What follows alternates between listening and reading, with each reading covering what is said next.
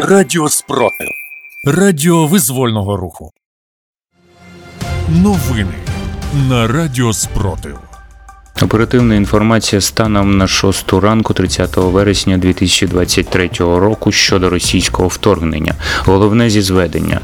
Протягом минулої доби відбулося сорок чотири бойових зіткнень. Загалом ворог завдав шість ракетних та п'ятдесят шість авіаційних ударів, здійснив сорок обстрілів з реактивних систем залпового вогню, як по позиціях наших військ, так і по цивільних об'єктах нашої держави. На Бахмутському напрямку ворог безуспішно намагався відновити втрачене положення в районах Кліщіївки Луганської області.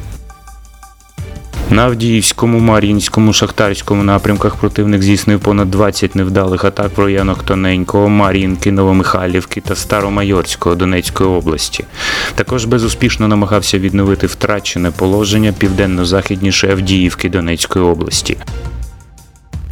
На Запорізькому напрямку загарбники намагалися відновити втрачене положення в районах Роботиного та Вербового Запорізької області, успіху не мали. Сили оборони України продовжують введення наступальної операції на Мелітопольському напрямку. Наступальні штурмові дії на Бахмутському напрямку завдають окупаційним військам втрат в живій силі та техніці, виснажують ворога вздовж всієї лінії фронту. На Херсонському напрямку наші воїни продовжують вести контрбатарейну боротьбу, знищують склади забезпечення та наносять успішне ураження по тилах противника.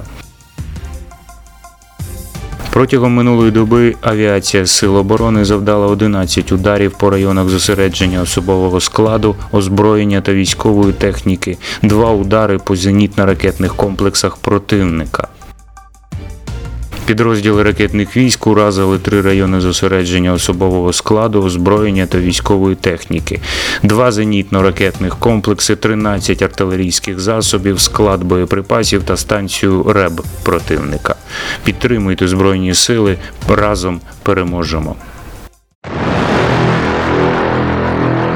Радіо Спротив. Радіо визвольного руху. Сотнями кроків, тисячами рук, мільйонами сердець. Україна переможе ворога!